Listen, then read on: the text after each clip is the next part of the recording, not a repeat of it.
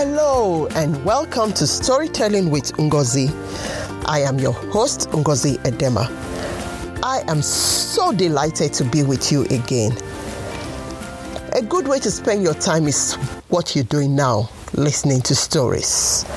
Another great way of spending your time is by reading these stories from a book. That is why on August 31st, you'll get the chance of downloading my new books, The Proud Sunflower and Mel the Monkey and the Alligator from the Kindle store. And you also have the opportunity of making a purchase of the paperback formats. The hardcover will also be available shortly thereafter. You are going to love these two new books. You've heard the stories here before on Storytelling with Ngozi. Now you get a chance of reading them yourself and enjoying the beautiful illustrations that comes with this book. Remind your mom and dad to follow on Instagram so that they get regular updates regarding the downloads. Now, enjoy today's story The Hare and the Snail. Once upon a time in faraway happy land lived the snail. He was such a happy fellow, gliding around all day on one foot, delighted with everything he did. He never considered himself to be slow, as he did everything in good time for a snail. One day, rabbits and parrots came visiting, and they laughed at the snail for being so slow. Oh, how do you manage to be this slow? The rabbit shouted. You must be very miserable, continued the parrot. They spent the entire afternoon talking about this and making this poor snail miserable.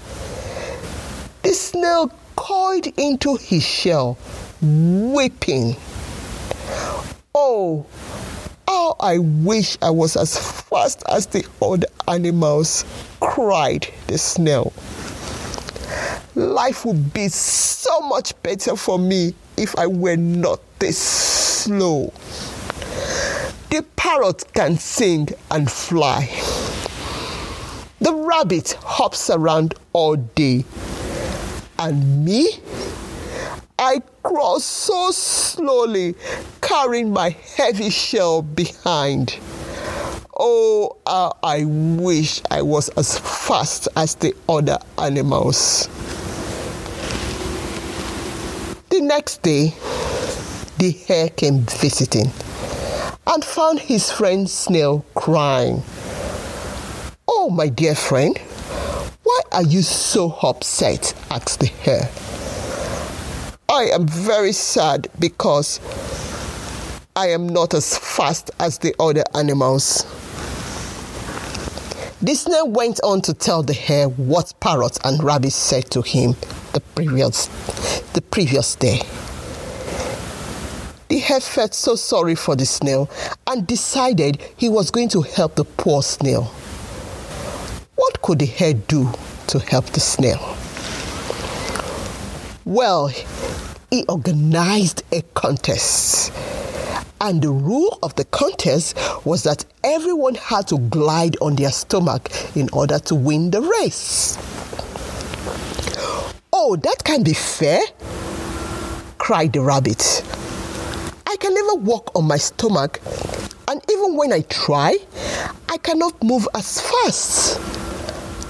I am a bird. I can only fly and walk. I have never had to crawl before. This cannot be right, said the parrot. The hare insisted that was the rule of the game. So, on the day of the contest, all the animals in Happy Land gathered at the playground and the contest began. They all struggled as it was too difficult to glide on one's stomach. Well, unless you are a snail. This snail won the contest as he could glide on his stomach successfully. The parrot and the rabbit were so sad. All the other animals, though, cheered and clapped for the snail.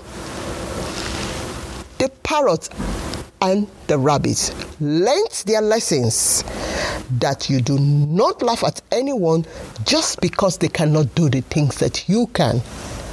Always remember that there are things that they can that you can't. For your activity this week, everyone has something that they are good at. Can you write down three things that you are very good at for which you are grateful for? Also, can you write down three ways you intend being nice to your classmates who may not be able to do the things that you can?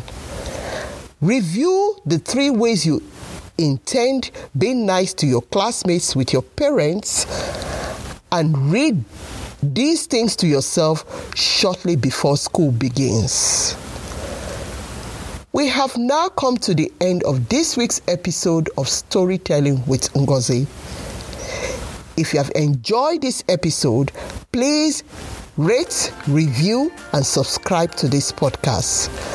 And remember to join us next Monday for another episode of Storytelling with Ngozi.